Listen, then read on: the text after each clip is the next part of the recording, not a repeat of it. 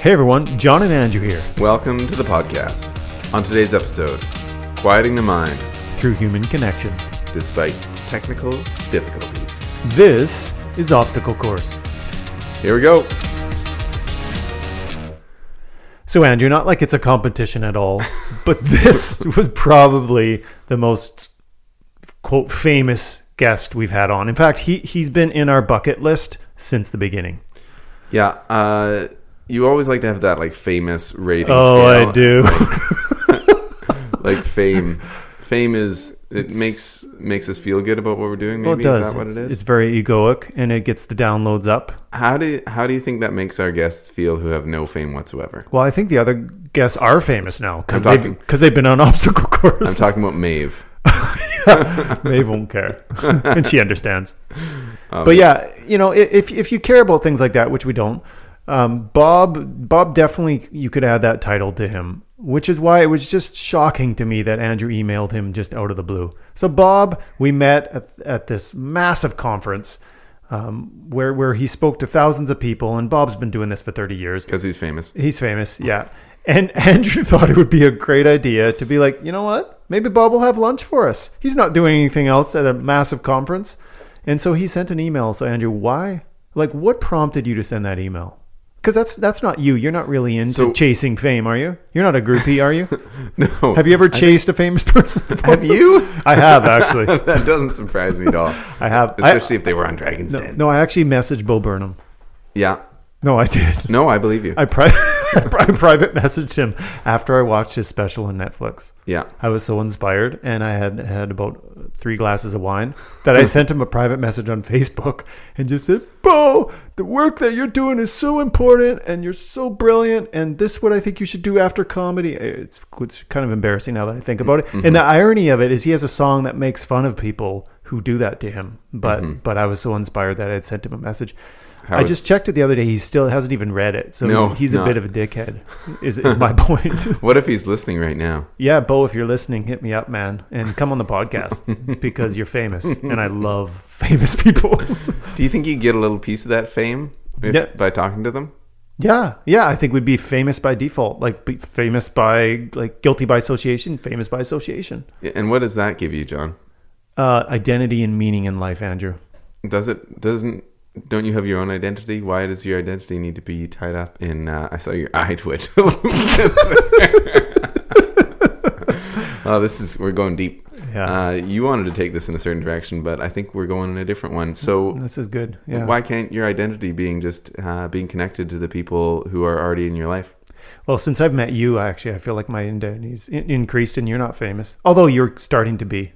Your yeah. com- your company is starting to be the company around town. I mean, I know you just had a big meeting today. So, I mean, you know, fame is one of those things. I mean, I'm I'm sort of overstating my case a little bit for comedic effect. I hope it's working. But growing up, I really was kind of into this a lot. T- mm-hmm. Truth be told, I, I, I thought, boy, if I could just meet this, you know, athlete or actor, that would just oh, be a game changer, and I would love that. Not so much anymore besides Bo Burnham because he's amazing. But it, it is a real thing. And so I, I think it did surprise me when you said, hey, man, I I emailed this guy and he's asked him for lunch. And I was just like, wow, that's amazing. Fame is one of those weird things because it's it's not uh, uncommon that we have this obsession with fame. Like, look at the royal family. Oh, for sure. In, you know, in England. Um, that's where they are. Yeah. For those of you who don't follow this, they're in England. Yeah. Um, but the, the obsession with people just strictly for being famous or the people right. who have become Instagram famous and, like the and Kardashians. YouTube famous and yeah, yeah, famous just for the sake of being famous. Why do we care about that? I, I don't really know. And yeah. we don't have to get to the bottom of it. But it is important to point it out that you're one of those people. Yeah. Um, and I'm fine with it. so, uh, but I didn't email Bob. But, so. but yeah, I emailed Bob just yeah. because it, it inspired famous. By Tim Ferriss. Oh, okay. um, that people really aren't that far most of the time. Maybe if they're like at the peak of their popularity and everyone's trying to get a piece of them so that it props up their thing that they're doing. But the majority of people, so he, he was speaking at a Tony Robbins event and you know, we're not going to talk too much about Tony no, Robbins. No, he's, he's been in the bad press lately. His current... Uh, we weren't even going to in, mention him. Actually. Infamy, perhaps. Yeah. yeah. Uh, who knows? Right. Allegations. Yeah. No comment. No. We didn't ask Bob either. And I'm not going to email Tony. Nope. But I just thought I'd send Bob an email because we're going to this thing and there's a number of speakers and maybe one of them will want to sit down and have lunch with us and, with, and chat. With Andrew and John. Who are they? They're not famous at all. But we're friendly and we're a pretty good time for lunch. Yeah, no one wants to come sit at our table at Whole Foods. So it's weird. At, at this point, where was Optical Course in conception? Was it even it was, in conception? Were we pregnant yet with the idea? Where am I going with this? We weren't, we weren't pregnant, uh, but we were probably trying. Uh, and, it, and it was glorious. Yeah. And now you're all... all picturing that. Well, and, and you're witness to the results of our... of our birth. Of, of all that trying. We're in trouble. So, so anyways... Bob did answer the email. How fast did he get back to you, by the way? Pretty pretty quick. Yeah. And he just said, yeah, I think I'm flying into Vancouver around ten a.m. And yeah. if you guys are free round one, let's get together. And we sat and had a wonderful time for about two hours. And when you told me that he got back to us, you were so chill about it. We just signed into our, uh, you know, what is that called? Uh, the, Airbnb. Yeah, Airbnb, thank you. And uh, you're like, oh, hey, Bob got back to me. Yeah, we're having lunch. You mm-hmm. said it just like that. And I was like, what? One of the speakers got back to us. We're having lunch with him. You're, He's you're like, famous. You're like, yeah, yeah, man. Maybe it's because you know this. I'm, I'm like this. So you're just like, I gotta keep it on the down low and keep it chill, or else John's gonna embarrass the podcast, which didn't quite exist at that point. No, but it worked out, and I laud your brevity in the situation. And it was a fantastic lunch. It was actually three hours. Mm-hmm. Was it my brevity? Because isn't isn't that like uh, a term of length? Brevity? No, I think brevity is like courage or braveness. Yeah, it's not. It, is it not? We'll fact check it. Yeah, fact it'll, check it. It'll be in the show notes. Anyways, your brevity was inspiring. Yeah, and Bob did practice the TED Talk with us. Mm-hmm. Yeah, he said, I'm doing a TED Talk. Can I practice it? And You'll get... we, we kind of looked at each other and we're like, well, he's, he's not serious, right? But no, he took off his watch and he did it. Yep. You'll hear bits and pieces of that TED Talk in today's episode. He's... uh.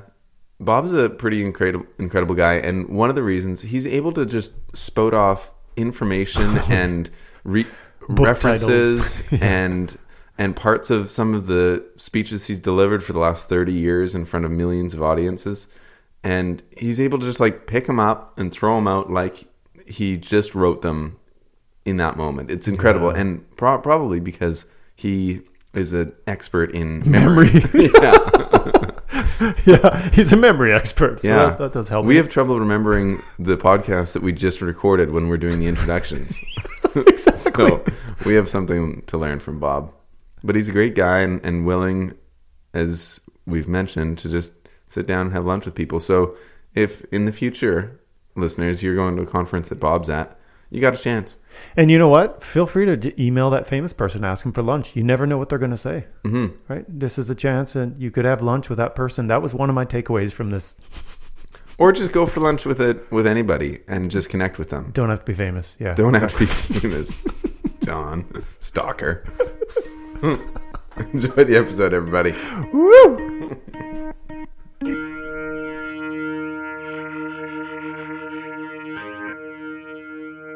So we are here with Bob Kittell. It's a little ironic that we can't see you, Bob, considering one of your main things you talk about is the power of eye contact and looking people in the eye. And we were really wishing we could do that via video and Zoom, but that is not going to work for us today. So we're just going to have to hear your melodious voice, which is very melodious. So thank you, Bob, for being here. Um, I wanted to start with a question for you that I've had for about ten months. Andrew, my pal here, sent you an email out of the blue when we heard that you were speaking at a conference we were attending, asking if you might join us for lunch. Now, we're not in the habit of sending such emails to such famous people like yourself, and I'm sure you're not in the habit of agreeing to immediately. So why did you agree, and is this a habit for you? Actually, it is a habit, and I've been doing this for years, and there's two reasons why. One, when I was in college, my freshman year kicking on the football team didn't go so well. So when I went home to Buffalo, I was at church and somebody said, how did kicking go? I said, well, not so great. He said, come on over here. And he introduced me to Marv Bateman, the Buffalo Bills all-pro kicker. And he had been an All-American at the University of Utah. So he, after a couple of minutes of talking, he said, hey, would you have any objection to me picking you up uh, this week, taking you to Buffalo Bills Stadium. Let me see if I could straighten out your kicking. And I'm sitting there going, seriously? Hmm. So at the end of the week, he said, you tell your coach you worked with me, you've gotten a lot better. And I sat there wondering, why would he do that? And I've had a number of people that, asking nothing in return, I wouldn't be where I am today if it wasn't for the kindness of others. So I just figured that's what life's all about. So there's a second part to that. You want to hear that one? Yeah, sure do. So there's a book by Arbinger Institute called Leadership and Self-Deception. In the book, it talks about seeing people as people, not objectifying them. And we objectify people by seeing them as a vehicle, an obstacle, or simply of no relevance. A vehicle would be, I'm going to kiss up to this guy because he's going to get me a promotion, or I'm going to crush someone else in my company because I want to get the promotion instead of them, or simply of no relevance, the janitor. I don't even see him as a person. So I saw this in real life when a friend of mine said that her husband was a professor at a big university for many years, and she was walking through this building and the janitor walked up to her. And he said, do you know that in twenty years, your husband is the only one that knows my name, knows my children's names, has walked with me through my struggles for twenty years. Your husband is the only person on this campus that saw me as a person and not as a janitor. And so, Bob, this has reshaped the way that you lean into relationships or or accept uh, requests for your time? Yeah, if the day's open, I, why everybody's a person of great importance, of great worth. There's, you know, somehow we got into the, the idea that if somebody has a lot of money, they're of great worth, or if they've got fame, they're of great worth, or no, everybody's of great worth. Which is why you're willing to grab lunch with a landscaper and a bartender who, who did not have a lot of money. and and didn't have a podcast yet. And so we're about about a year later, and yeah. we've uh, we're just about to release episode number twenty here, which for us is exciting. And and, Woo! and uh, yeah, you were uh, a, a big part of giving us some hope that uh, that we could reel in some bigger fish than we had expected to right off the bat. And, and we we met for uh, for a good two hours at a beautiful seaside restaurant in, in Vancouver, and uh, and we got to hear a sneak preview of your of your TED Talk that you later performed. Uh, performed maybe isn't the, the right word. But um, rehearsed, yeah, and and so it was a, it was a great treat to to see you right before you went and, and shared the stage with uh, Tony Robbins among others. Yeah, it's not every day, yep. but where somebody says you're gonna eat that last oyster, and also, um, can I practice my TED Talk on you? but but you did. You never, you never know. You never know, and you put down your watch and you said it's got to be seventeen minutes, and you gave me the watch and said, time this please, and then boom, you went. And uh we for the for those seventeen minutes, I remember us just being, we felt like we were at a TED Talk. It was it was amazing, and you're right on with seventeen minutes, and you even asked us for feedback after. So not only did you have grab lunch with us, you asked us for feedback. Can you remember the critical feedback we gave, Andrew?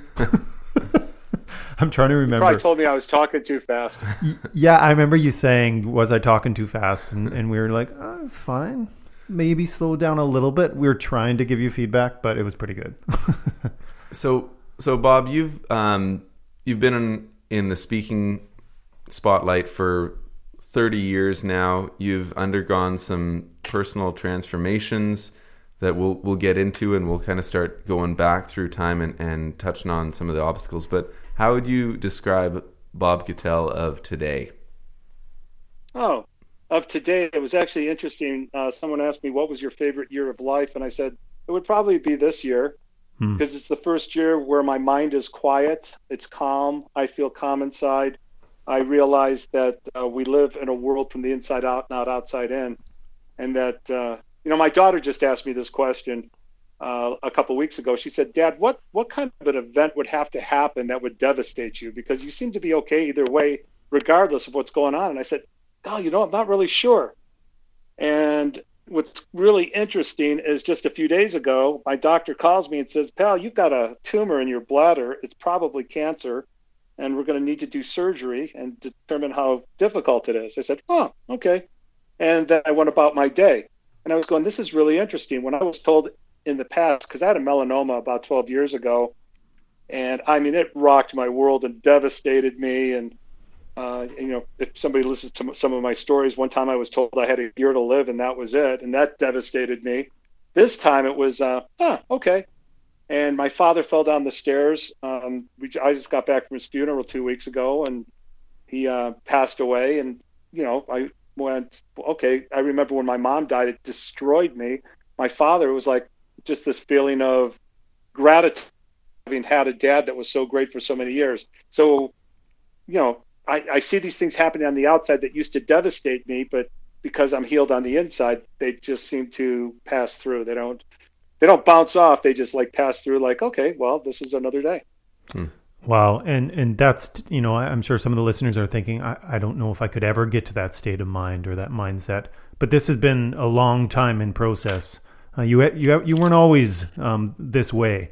Um, I remember you telling a story back when you were a place kicker, uh, missing Um, not one, but two pretty important field goals in a game that uh, was quite devastating at the time. Could you maybe take us back to that story?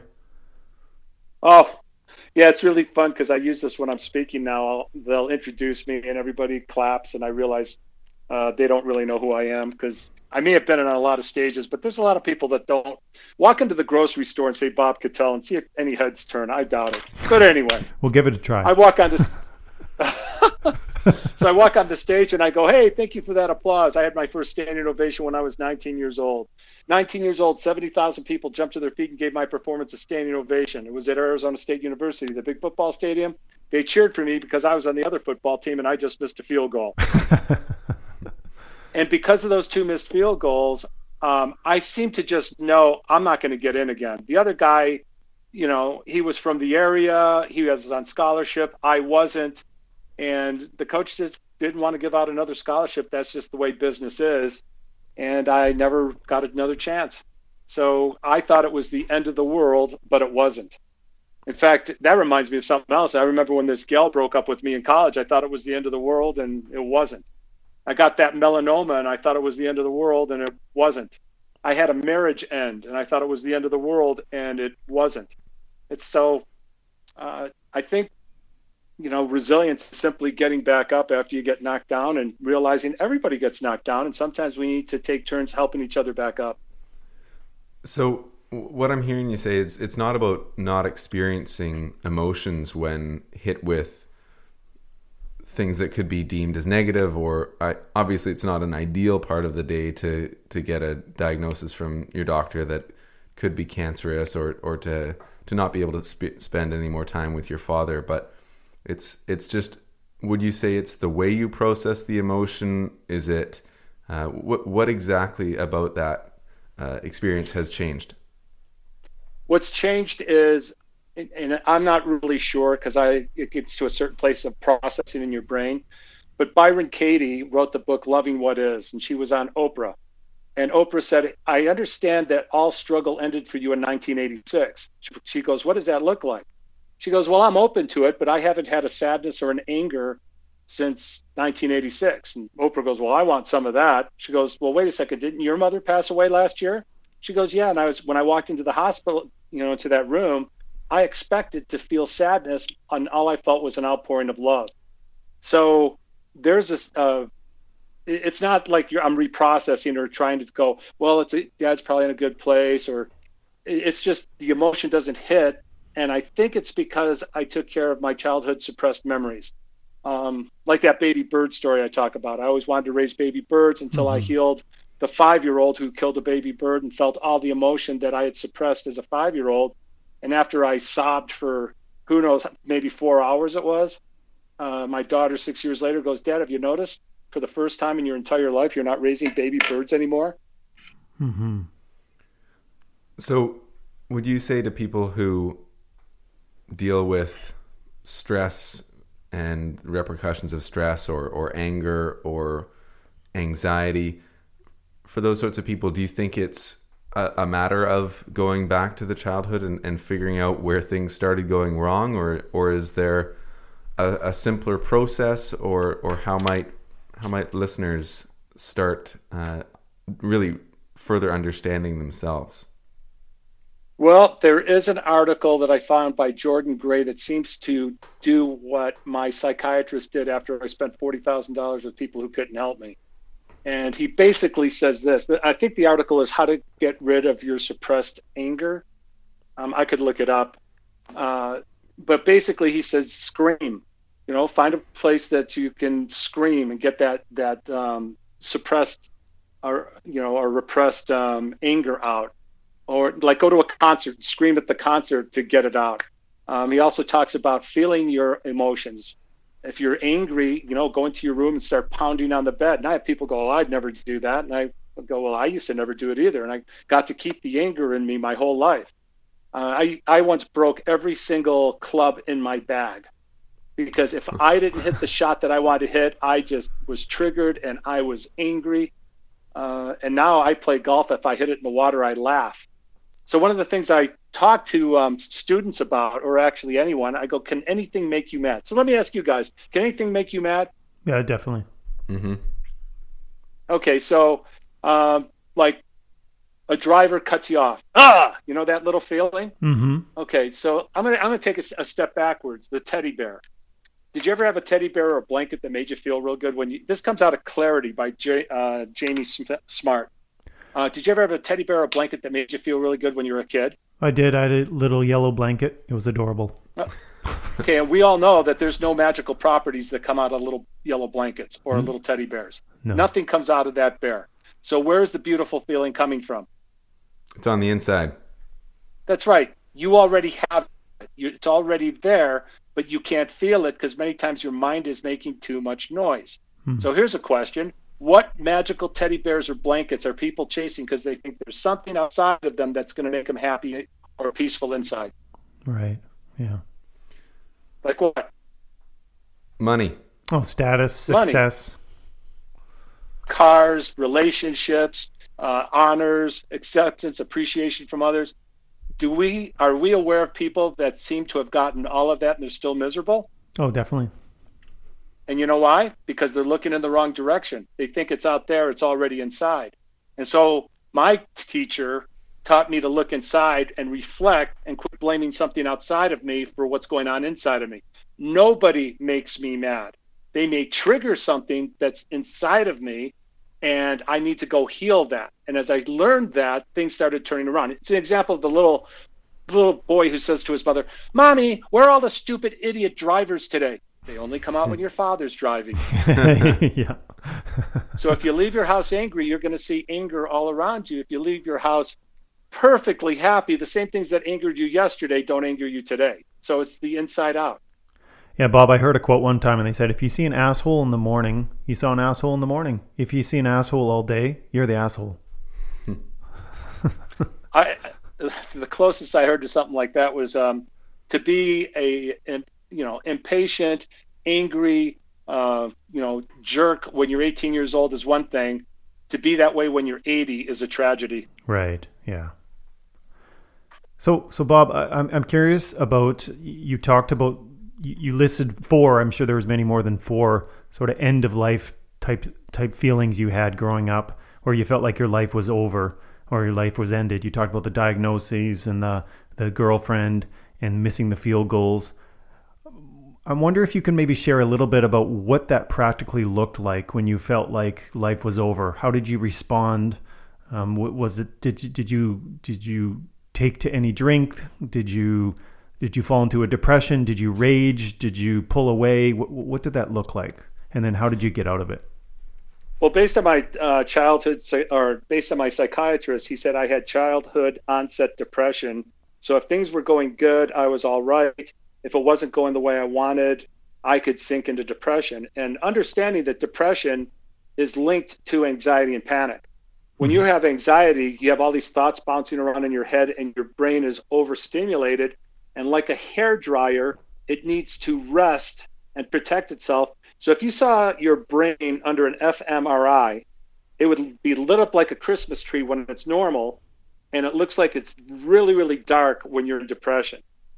And so depression is this horrible feeling of uh, um, feeling like the, you're, you're in this cloak of blackness and darkness, and it actually feels like hell. I started thinking anybody who talks about hell I bet you they were depressed when they were talking about it, because this is what it looks like. Mm-hmm. So um, I think the only thing I did was I, I just didn't give up. I I got up and tried again. But my addiction was busy. From sun up to sundown, I could not stop. I had to be moving, doing. Um, in fact, uh, you probably remember the part of the TEDx talk uh, when I went to that teacher after my panic attacks went away and I, the anxiety didn't go away. He says, "Pal, let me tell you what I think is going on with you. You stay busy all day." I said, "Yeah." He said, "Bob, busy is an addiction." Mm-hmm. He said, "Other people mask that with drinking or drugs. They're just doing that to cover the pain. You used busy. And it didn't work, did it?" I go, "No." He says, "Then I'll tell you what you did. You thought if I reframe it, I'll feel better." I said, "What do you mean?" He goes, "Well, you learned how to take a negative thought and make it positive, to take unhappy and make it happy, to reframe with your thinking. But that didn't work, did it?" I go, "No." He said, "I'll tell you what you did next. You thought if I serve enough people, I'll feel better." He goes, "If you're serving people to feel better, you're going to burn out if you haven't already. If you do it because you feel inspired, that's great, but you've been doing it to run from the pain." Mm-hmm. Yeah. So I'm still here because, I, and, and by the way, I don't know why I'm still here. I remember being in that place where people go, "You have a choice to be happy." And I go, "Yeah. If you're standing at the top of the Twin Towers and your skin is burning off of your body and you're in massive pain, tell me you have a choice." Because when I was in that depression, um, for instance, this bladder cancer I found out about, mm-hmm. this is nothing compared to being depressed. My shoulder surgery, the pain I went through, nothing. I, I'll take physical pain any day over emotional pain. Mm-hmm. So, so it's just going one more day. Why, why would you say, and it's a complicated question, obviously, but why would you think that we're in a culture where there is so much emotional pain and and depression and anxiety? Why why do you think it's so prevalent? Well, we could start with electronics. Uh, there was a psychologist that I listened to sa- saying, with our brains being overstimulated by, you know, the smartphones and the electronics that are all around us, um, if you are prone to depression or um, anxiety, it'll accelerate you into that space. So in our schools right now, twenty-five percent of those kids are dealing with it Uh, more severely than they would have. And, you know, I look at it a different way. What if what if I was eighteen years old and could have, you know, accelerated into this massive depression and anxiety back then, and I got healed back then instead of when I was in my late fifties? I mean, that would have been a good thing, but I'm wondering if that's what it is. I mean, if you look at social media, there's so many things that are going on. People are getting angrier and angrier, and here's the, the rule of thumb. The person who's upset is always the one who has the problem. Could it be that that's true? So if you trigger me, if, if you're mad, um, I, I would look at you with compassion, go, "Oh, anger is a secondary emotion covering pain, and he's in pain right now. Hmm.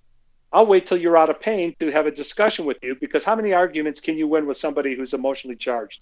Yeah. None. Yeah. None. Because the blood has left the frontal lobe, and they're back in their, you know, uh, monkey brain.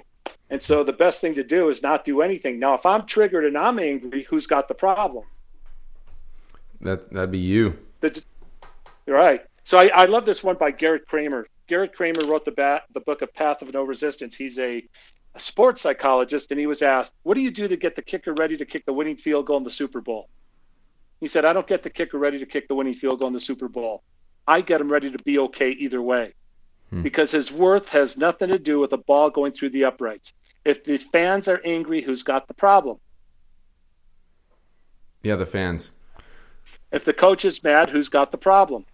The coach. I mean, the, the kicker might be out of a job, but, but the coach has yeah, a problem. But the, the coach does. He's got rage. I tell athletes when I'm telling them this, don't tell the coach he's got a problem in that moment. Probably not a good strategic idea, because he's not.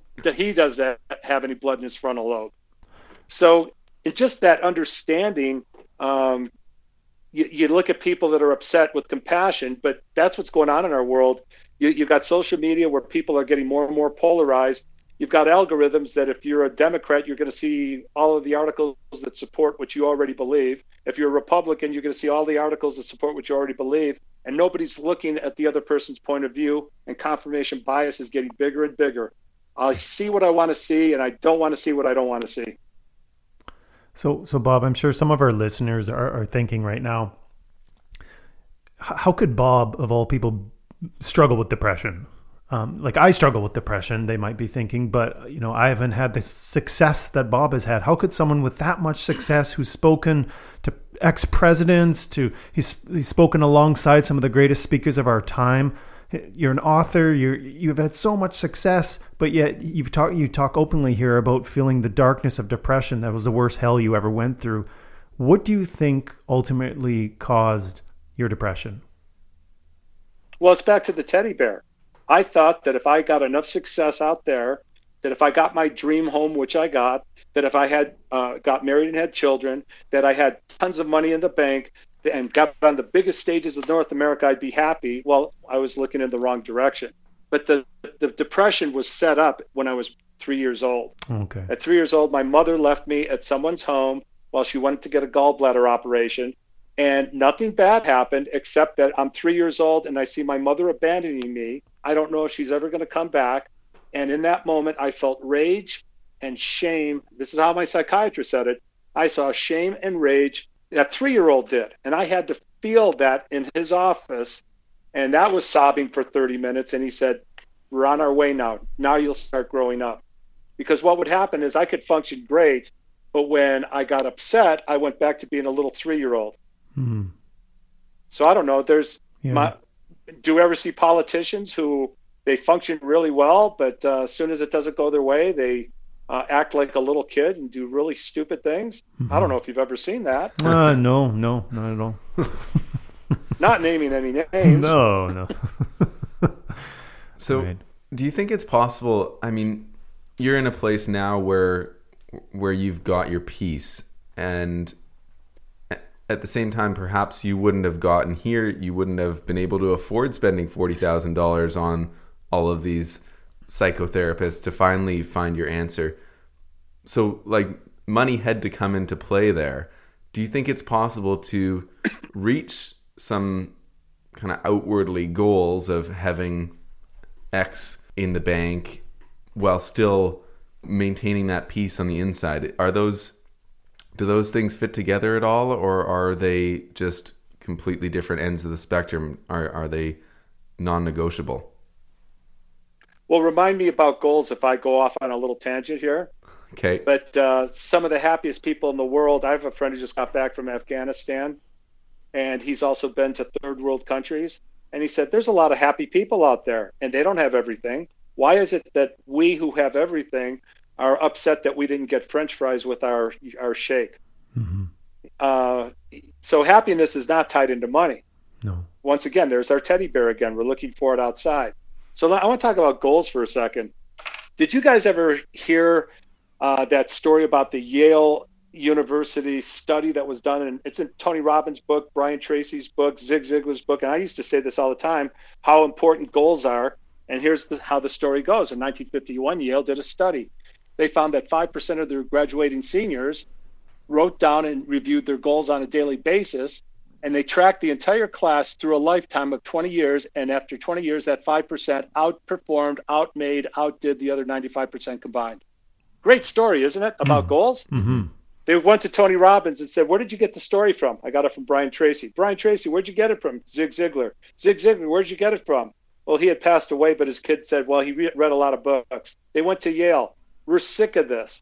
That story was made up. It never happened. Wow. So then I started looking at the importance of goals.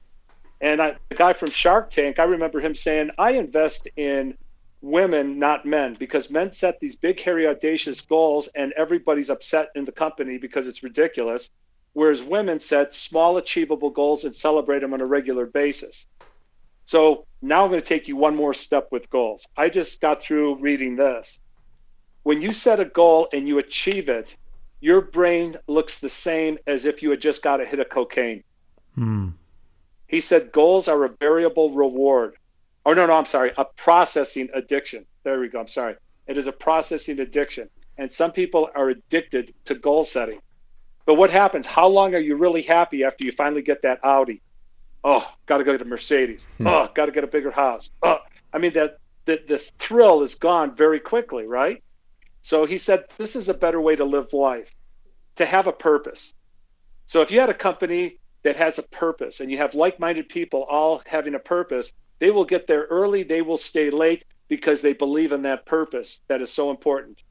You have, you go to a company where we got to get these goals, we got to get these higher goals, we've got, that's not a real fun place to be, and it's full of stress. Yeah, for sure.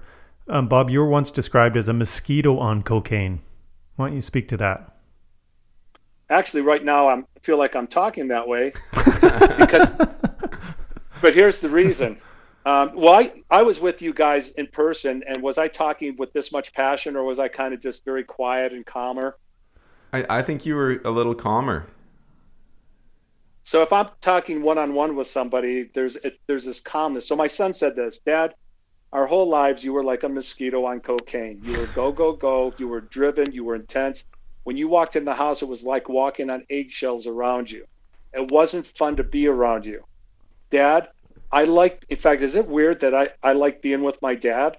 You just sat still and talked to me for over an hour, looking right at me with this calmness. He goes, Dad, are you on drugs? If you are, this is a really good one. But I also know how to keep people's attention. So that's why when I step onto the stage, or like we're, we're doing the show, to keep your attention, I speed up the, uh, I, I know how to do it. Mm-hmm. So, you know, that's, that's what's going on. What I'm curious, a, a lot of um, a lot of the work that you did early on to really start to, to get the reputation you did was around building memory and helping people achieve better memory, and by memory they they could uh, get better test scores and, you know, get the achievements that they could through that. Now you're away from that. You you don't really bring it up in in. the work that you do, but I'm curious why you first went to that memory place, and then again, why you stepped away and stepped out of that into the work that you do now. Actually, I didn't step away from it. it I've included it. In fact, um, when I spoke with Tony Robbins, I, didn't I start with the bonnet giraffe, the memory stuff? Um, I don't remember. Or, the, this is ironic, but I don't, I don't remember. Yeah. Or how to remember people's names. Yes, yeah, you did that, that one. Yeah. yeah. Okay, so it was just, it's still memory. So my, my new messaging that's on my website, Enlighten Up, uh, Less Stress to Success, through memory, mindfulness, and human connection. Okay. The so... memory part that's important still is, you know, remembering a person's name and three or four things about them, that builds human connection, which is an important facet in life and in business and the way we were built. Mm-hmm. Um, but let, let, memory was something that uh, I could get audiences together that were interested. And it's interesting, as my life has gone on, well, I went through what, a seven year um, sojourn from panic to peace.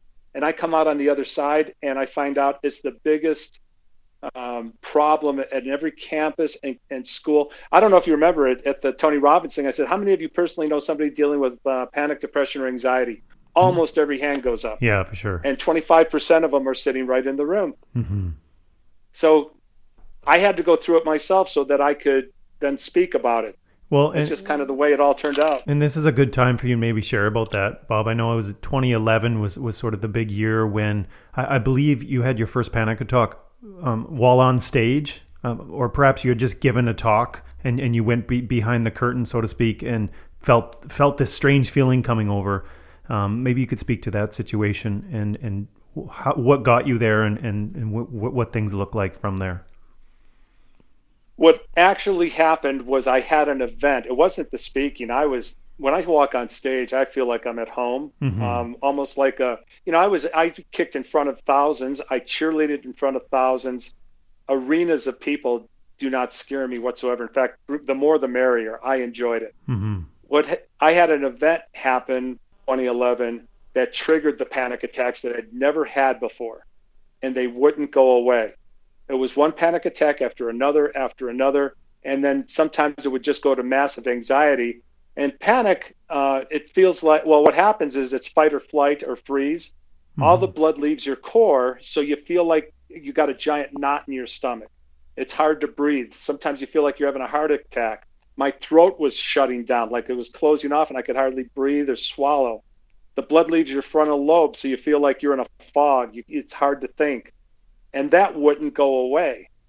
So when I was on stage, actually what happened, I didn't want to get off the stage, because on that stage, or raising baby birds, or playing golf, it went away for some reason. Hmm. But when I wasn't in those three activities, the panic just crippled me. Hmm. And it was because of my, the psychological trauma from my childhood. Hmm. So when you were busy, then it went away. I just remember the worst panic attack I had. I drove forty miles as fast as I could to the golf course that I belonged to. And it took me forty-five minutes of hitting balls before it finally started to subside. Now what I've learned is when you have a panic attack, the chemicals have already been released, you know, the neurotransmitters to, you know, increase your heart rate and all this stuff. So to remember that after every storm, it gets calm. So all I had to do, if I would have known it back then, was wait ten or twelve minutes, and it would have subsided and gone away. But what did I do? I kept fighting it. I kept worrying about, oh my gosh, is this ever going to end? And I just perpetuated it. Yeah, definitely. So you mentioned technology and, and basically looking at screens all the time, and our, our overstimulation from technology as being uh, a major factor in creating this culture of anxiety. In terms of uh-huh. in terms of how people might move through that, I mean, putting it out to the masses, saying everyone turn off your phone, turn off your T V, turn off your computer, well, that's probably not going to get a great response. It might be, it's it's uh yeah, it, it's part of our reality now. But how how might the process look of having a more healthy relationship with technology? I just did a ten-minute radio show about all this, and the first question he asked was, um, how did you become aware of this? The second question was, um, how does it physically, uh, psychologically, uh, intellectually impact us, and what's it doing to our relationships? Then was, how do you know you're addicted? And then finally, how do you get unaddicted? But one of the important facets, that was a tech show I was talking about. I said, guys, we're, technology is here, but are we using the tool, or is the tool using you? If you can't get away from it, if you can't stop, you have what's called an addiction. In fact, um, the worst thing you can do for your kids is get them addicted to the electronics, because their brains, uh, it, it damages their brains four different ways. We got a whole generation of kids on Adderall because they can't concentrate. Why can't they concentrate? Because they're all at A D H D. Why are they? Because the blue light coming off of those screens shrinks their frontal lobe. And that's what a brain on A D, that's A D H D looks like. Hmm. So um, the first thing is, what's an addiction? Uh, an addiction is the repeated involvement with a substance or activity despite the substantial uh, harm that it causes, because that involvement continues to be pleasurable. So then you'd ask the question, well, I, I had a radio, I think it was on one of the Fox News uh, radio stations, says, so what's the big deal? I said, uh, you, do you want to walk through why it's a big deal? Yeah, yeah, for sure. Okay, so physically, how does it impact us? Every time you get an alert on your phone, you, phone, you get hit with cortisol, which is a stress hormone. Every time you're playing a video game and you die, you get hit with adrenaline and cortisol, a stress hormone. So you're all wound up inside. You've got to look at that phone. I've got to check it out, otherwise I feel uncomfortable. That's why people look at them when they're driving seventy, eighty miles an hour down the freeway. Mm-hmm. I have to look at it. Mm-hmm. That could, so physically, you're all wound up inside. Uh, a professor from the University of Texas said, if you get off electronics for three days, you will just feel better because you're not all wound up inside. I had a brother-in-law who was having uh, stomach problems, headaches, and his eyes were drying up. And his doctor said, I'm going to save you three thousand dollars in tests. Go get blue light filter glasses and you'll start feeling better. Wow. I, an optometrist I just met said she's been wearing them for four years, built into her prescription glasses, and she begs every kid that comes through to please get them. So if you're looking at your smartphone, your T V, if you're going to look at it, put on blue light filter glasses or get a protective cover. Um, First Security Credit Union, I spoke to their group. They said, we already knew this. No one in our company is allowed to look at a computer screen unless they got those glasses on. So physically, that's how it can damage you. Psychologically, it uh, accelerates people into depression, Uh, kids are looking, you're always comparing yourself to someone else. My podcast didn't get as many as that podcast. That doesn't make you feel good. Mm-hmm. I didn't get enough likes. That doesn't make you feel good. That guy's bod looks way better than mine. And that's why there's a direct link between depression and the amount of time on Facebook or Instagram. Um, we have, by the way, we have fifteenth century brains with twenty-first century technology. Our brain simply can't handle all of the cortisol hitting it and then all the dopamine. Dopamine? Oh, yeah. Every time you see something you like, you, you get a hit of dopamine. Example, they said the greatest addictive tool they ever created for Facebook and Instagram is the scroll down. Why? Because it's a variable reward, like a slot machine. I didn't win, I didn't win. Ah, I won. And you never know when you're going to win. What happens when you're scrolling down? Nothing, nothing, nothing. Hey, look at the kitty. Nothing, nothing, nothing, nothing. Hey, this is cool. That's dopamine. I mean, the guys who developed it are the whistleblowers telling us about that now.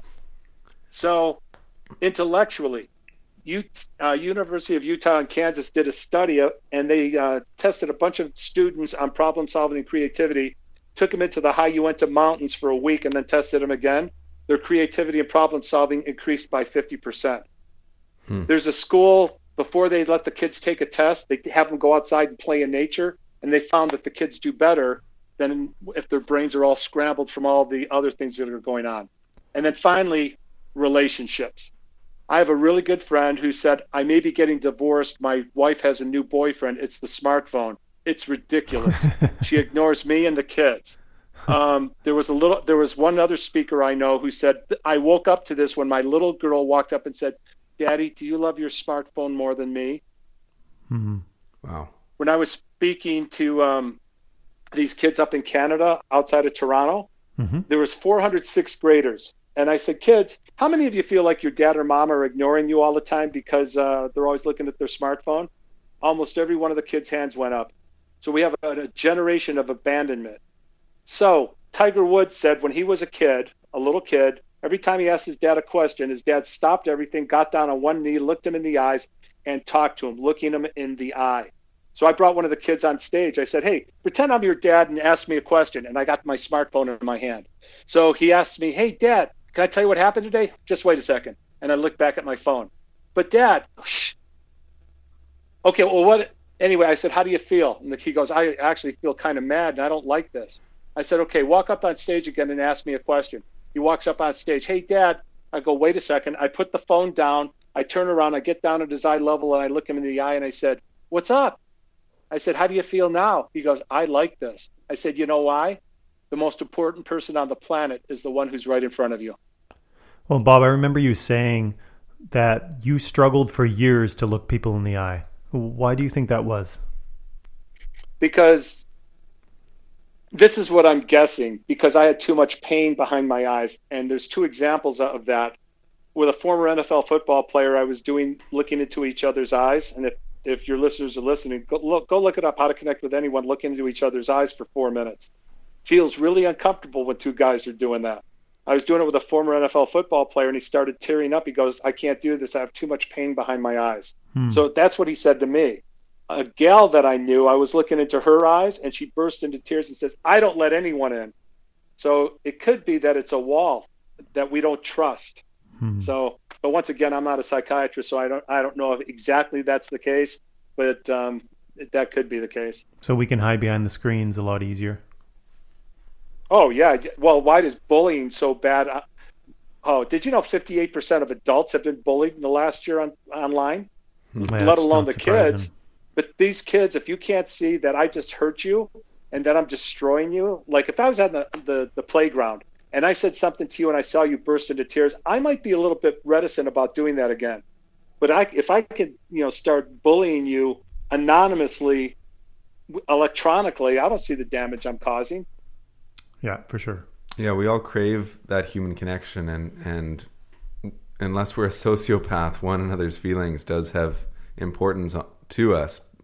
But in in our culture, we when we're looking for a connection, or we're all feeling like we're lacking connection, and then the only avenues that we feel safe to go on to try to find that connection are social media or online, and then we still feel like we haven't gotten our, our fill of connection, and then the cycle just continues. Um, I wanted yeah, to... Let me, go ahead. I just want to tell you the book I just picked up, which, you know, because people ask me, how did I finally calm down and clear my mind? I said, I think it's connection. I got connected to others and connected to myself. Last year, it's a New York Times bestseller, Johan Hari. The book is called Lost Connections. Mm-hmm. And he said, these are the nine causes of depression and anxiety. Disconnected from meaningful work, disconnection from people, disconnected from values, disconnected from our childhood trauma, disconnected from status and respect, and disconnection from the natural world. And he says how to get reconnected. Get reconnected to people, to meaningful work, to meaningful values, uh, to overcoming and acknowledging your childhood trauma. He wrote a book about what I went through. Yeah, because, you know, they, they say that depression is the ultimate disconnection, disconnection from yourself and from your surroundings. And so it, um, it makes sense. And you swirl. Mm-hmm. Yeah. If you're if you're anxious or depressed, what do you do? You don't want to be around people, and you're just making it worse. Yeah, for sure. What would you say? Okay. Go ahead, Bob. No, that's it. Okay. Your turn. um, I'm going to listen now. Yeah. So, well, that's another question. So you get to talk soon.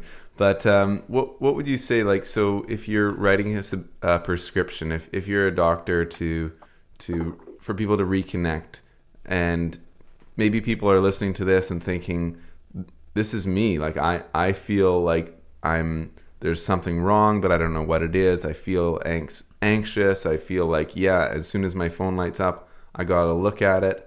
What do you, what would you say is the first step for people? You know, you you just listed off nine different things to connect with, but maybe that's overwhelming, and maybe they're like, well, I only have so much time in the day. I'm already so busy, because they've got that addiction too. What, where would you recommend that people start? Well, I think everybody's got to start from a different place, and it's important to know that each person has the solution to their own problems.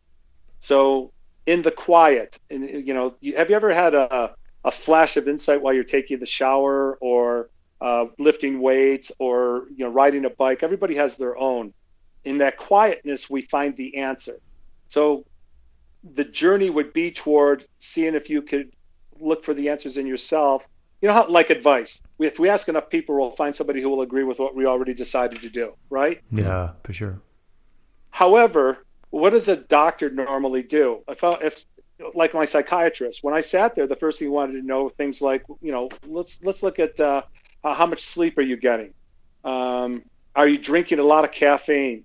Um, now it's electronics. Are you on your electronics a lot? I mean, there's some physical things that you could just change that would start calming you down all by itself. Um, it, do you, do you have a lot of anger and a lot of sadness all the time? Well, then, maybe you need to find somebody who's a professional who help, can help you visit your childhood and, and feel those feelings and get them out of you. And then the, you know, the part that was in the middle, I, I think you remember this. I learned all about positivity and gratitude and happiness and affirmations. And I found out that all of those may have helped a little bit, but they weren't the answer. The answer was each day, if you've got children, look in their eyes and talk to them. If you're married, look into your wife's eyes, sit across from her, and look into each other's eyes and have a conversation. And we talked about listening. Remember that? Mm-hmm. Mm-hmm. Yeah. So then I would ask, because you can listen to this over, when somebody's talking, have you ever noticed that you're already thinking about what you're going to say next? No. Human no. connection. Yeah. Well, human sure. connection's broken if you're holding a thought in your head. So my son, I learned this from him when he said, told me something he'd never told me before, and he's thirty years old. He said, Tom, why didn't you ever tell me that before? Dad, you're just accepting and you don't judge. He goes, when I was a kid, the way you judged other people for not being spiritual enough or successful enough, I didn't feel safe to tell you anything. Hmm. So what if we could listen to someone with nothing on our mind, just to be there for another human being? You guys out there, women don't want you to fix their problems. They just want you to listen and be there. But we both could learn a lot from this. So when someone's talking, I try to have nothing in my mind, just be clear, wait till they're done talking, let, pause for three or four seconds because they may have more to say, and in that pause, the next new thought emerges. Now, when you talk about acceptance, um, I it brings my mind to, not when you were talking, but just now that you finished what you were saying, of course. Well um, done, Andrew. But it it makes me think of self-acceptance. And I'm I'm wondering if through your process of, of finding this clarity, if, if self-acceptance was a part of it, uh, accepting kind of your past self and, and who you are and, and who you have been, and, and if so, what was that like? You know, it's really interesting how many people I've asked, do you love yourself? And they go, I hate myself. They say those words, and I go, well, with me, it depended on what was going on outside of me, whether I hated myself or loved myself. So if I was doing really good, I loved myself. If I was doing really bad, I hated myself. And I was putting my worth, my worth was based on performance. And I found out one day, oh, I'm of great worth either way. Or we beat ourselves up over something in the past. And then one day it occurred to me when somebody says, well, Bob, knowing what you know now, would you have done that then? I said, well, no. So how can you judge the eighteen-year-old with the mind of a fifty-some-year-old? If you had known that when you were eighteen, you wouldn't have done it. Yeah. So quit judging yourself and let it go. You did the best you could. And when I started realizing that, I went, oh, I'm doing the best I can with what I know at the time. Somebody goes, yeah, well, I should have had more willpower. If you had more willpower, you would have done it. But you didn't have more willpower, so you didn't. So you did the best you could. So that was kind of the process for um, accepting myself and loving myself either way. And, you know, I, I remember I showed you that um, it's a picture of a diamond. And in the middle, the diamond is perfect, happy, calm, and loving. Like, that's who you are. Why can't we see that beautiful part of ourselves? Because of thought. There's a layer of thought of guilt, insecurity, shame, addiction, self-loathing, and selfishness. And they're all just thoughts. And, you know, another part that we learn about is irrational thoughts aren't real, but we believe them. Then we got another layer. layer. We're trying to please other people or conform or status symbols or flattery. That, those are the kinds of things we can't see who we are. Once again, You're you're you're made up of beauty inside and peace and calm, but you can't feel it because your mind is making too much noise. So so Bob, one of the things we talk about on Obstacle Course is we never arrive. That we're, we're always, the struggle is real every day, and in some ways we have to begin anew every day. So you've come so far. You're at a place where you've gone from panic to peace. You're at a you're at a place where the things that used to bother you and throw you, um, you can just, it's like water off a duck's back. What does it look like now when you're compromised, or are you ever compromised? Oh, um, uh, what was something just recently? Okay, so uh, somebody didn't pay, supposed to pay me. Someone didn't pay you? And I went, that's right. So, and we're talking about like ten thousand dollars plus, right? Mm-hmm.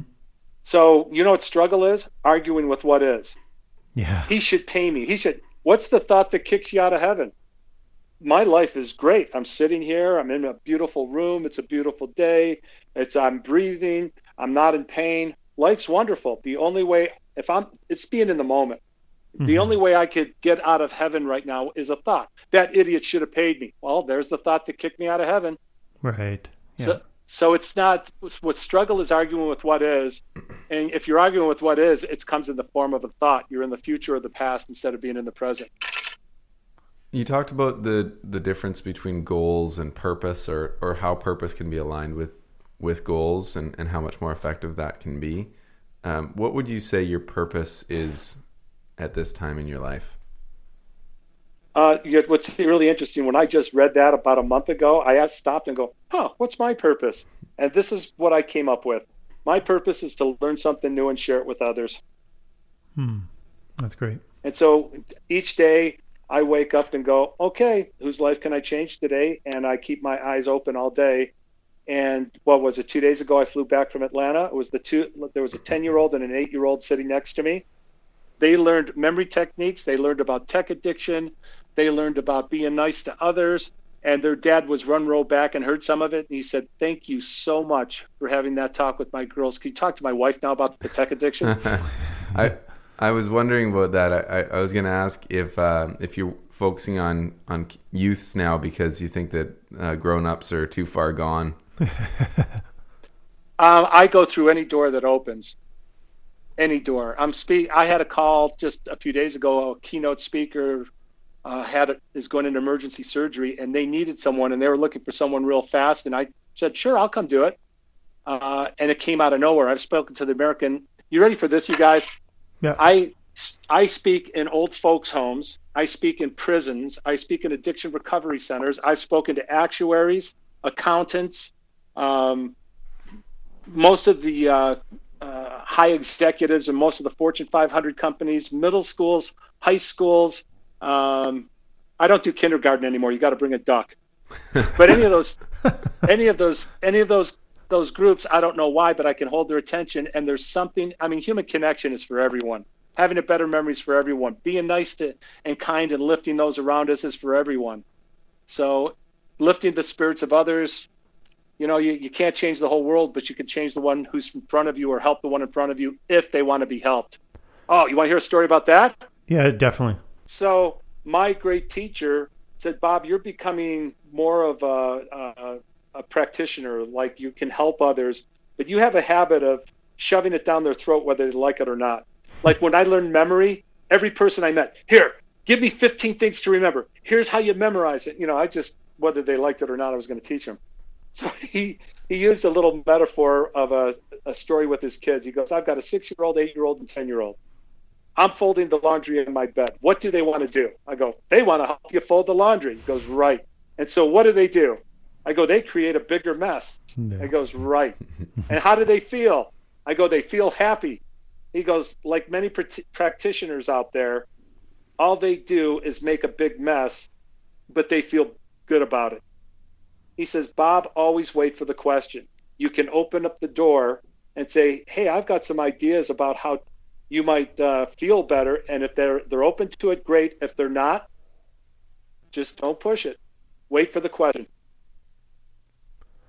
Um, Bob, a couple things. We just recorded an episode uh, that came out today, actually, and the lady that we recorded used the term an openist. And she talked about how she's an openist in her life now. And it just has reminded me of, of a common theme that has come up many times, not resisting what is, but being open to the possibilities of something something better. So I wanted to pass that along. Um, secondly, you tell a beautiful story of, of a young girl who came to your house about twelve years ago when you had got the first diagnosis of of your um of, of a cancer, and and she she gave you a gift, and and I wondered if you might want to share that story with our listeners. Okay.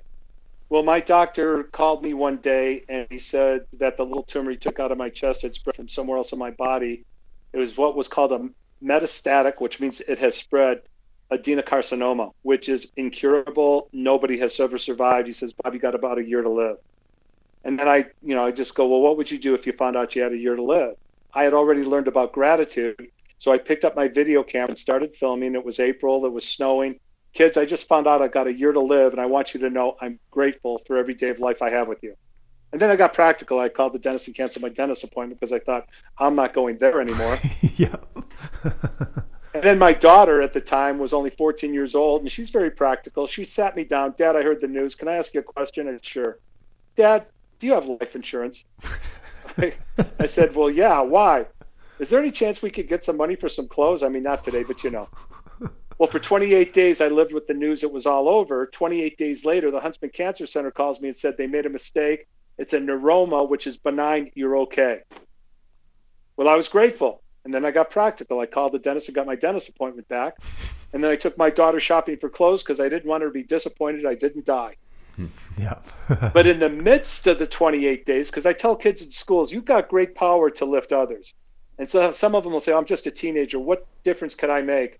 There was a thirteen-year-old in my neighborhood going through chemotherapy for a brain tumor. She didn't have a hair on her body. She showed up at my door in that twenty-eight days, and she said the words that literally changed my life when she said, call me anytime, day or night. I know what you're going through, and I think I can help. And from that day forward, I asked myself the question, who, whose life can I change today? And if I help one person, I didn't just help one person. How many did I help? Guys, did you hear the, the second half of that story, what happened last year with that young lady who survived? I haven't heard it, no. Uh, I was speaking at Utah Valley University last year, and she was on the front row. And I said, Jocelyn, you're here. She goes, I heard you were speaking. I got to this part in my speech because I used that as a in my keynote. I said, Jocelyn, over one million people's lives have been touched because you showed up at my door with a plate of cookies. Mm-hmm. There's no such thing as a small act of kindness. Each act creates a ripple with no logical end. Wow. Yeah, that's and, a great story. And such a powerful lesson. I mean, you, you hear often, like, your your actions, however small, they can they can really shape people's lives. But um, that's a that's a true true example of just one little girl. She wasn't trying to shape a million. She was just trying to bring a little bit of light to someone's life who who was suffering. So um, yeah, that that touches me, and, and I'm sure we'll we'll touch people out there who you, you have no idea what kind of impact you can make. Um, and yeah, maybe it'll be multiplied by a million. It's pretty amazing. You know, the other thing you were talking about, being open. Yes. What is it? What is a closed mind? You can't teach a closed mind anything. Um, in fact, I, I heard that a belief is simply an opinion you refuse to reconsider. Oh, wow. Yeah, I like so, that. So I so I like to always question. It's like, have you ever said, called yourself an idiot, you guys? Oh, yeah, for yeah. sure. Who, who were you born with the words, I'm an idiot? No, hopefully so not. So then you question, am I really? Yeah, you're not. Am I really an idiot? You I know, heard... a big suggestion I would have for everyone is uh, get the book, The Untethered Soul by Michael Singer, or listen to his, um, he's got a podcast called Overcoming, no, uh, Mindfulness twenty sixteen, hmm. Michael Singer, Mindfulness twenty sixteen. And this is basically it. And guys, I think we talked about this. You know that little talking you got going on in your head? Mm-hmm. You know, the talking that's arguing with the talking? I should get a pizza. No, I'm trying to lose weight. No, let's go get a pizza. No, it's, it's that he calls it the roommate in our head that won't shut up. Yeah. I mean, if that person really existed outside of us, we'd get rid of him, right? Yeah. He's driving us nuts. So the question is asked, you know, which one is it? Which one is you? And I have people go, well, both of them, one of them, neither of them.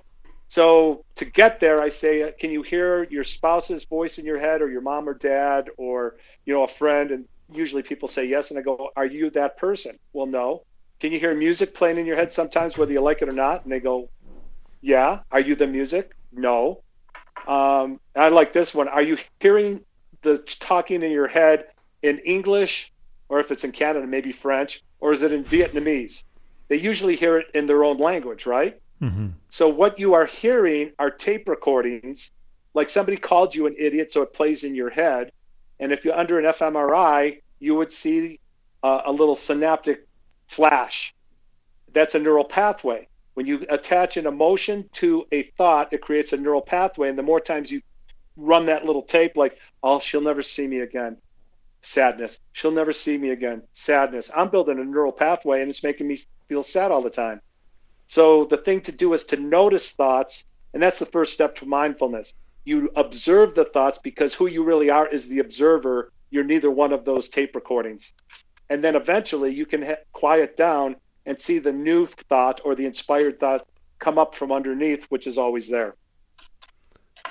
What would you say, Bob, to people who are listening and are thinking, wow, that Bob, he, he really, he's come a long way. He's a transformed person. He, he's got a lot of goodness in him, but, you know, I'm the way I am, and I, I don't think I can do the same thing that Bob did. This is just me. This is my habits, and, and this is my neuroses, and, and that's it. Be who you are one hundred percent. I, you know, in the book by Eckhart Tolle, he goes, if you feel lazy, go be lazy. Don't be here wishing you were there. Go, go lay down. Be lazy instead of going, I should be doing all these other things. And you'll get unlazy really quick, and then you'll go do something else. Um, there's hope. And I, each person has a, a self-correcting system within them, psychologically, physically, uh, but we got to get out of its way. And so the book, um, Michael, uh, Michael Neal, The Inside Out Revolution, talks about that. Don't compare you to who I am.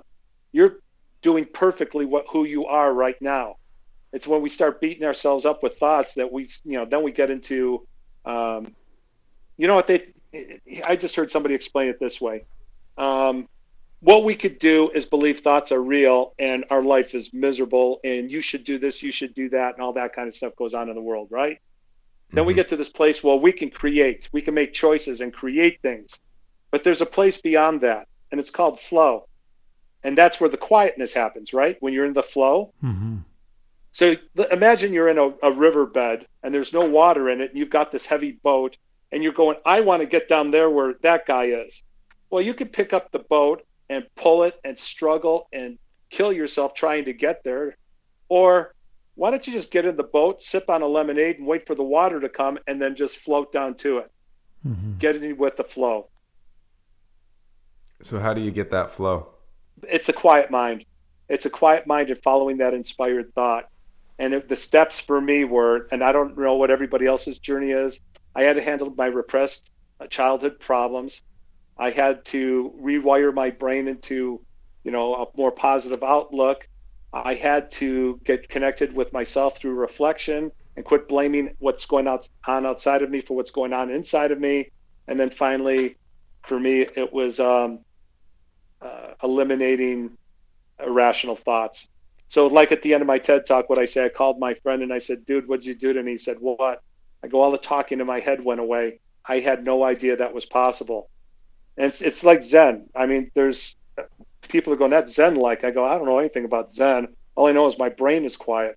That was my journey, and that's how it worked for me. But once again, the answer is within each person.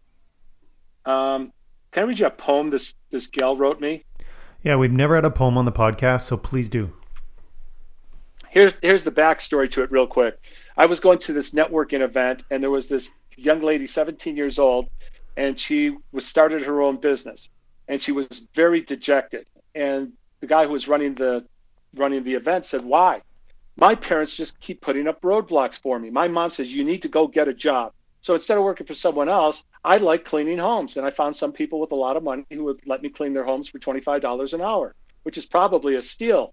But my mother said, you're not worth twenty-five dollars an hour. And she started making me pay for her. She, she wouldn't let me use the car. She started making me pay for my own cleaning supplies. And she goes, I don't know what to do. And they all looked at me and says, talk to Bob afterwards. And I, this is the t- first time I visited. I was just there visiting one of my friends.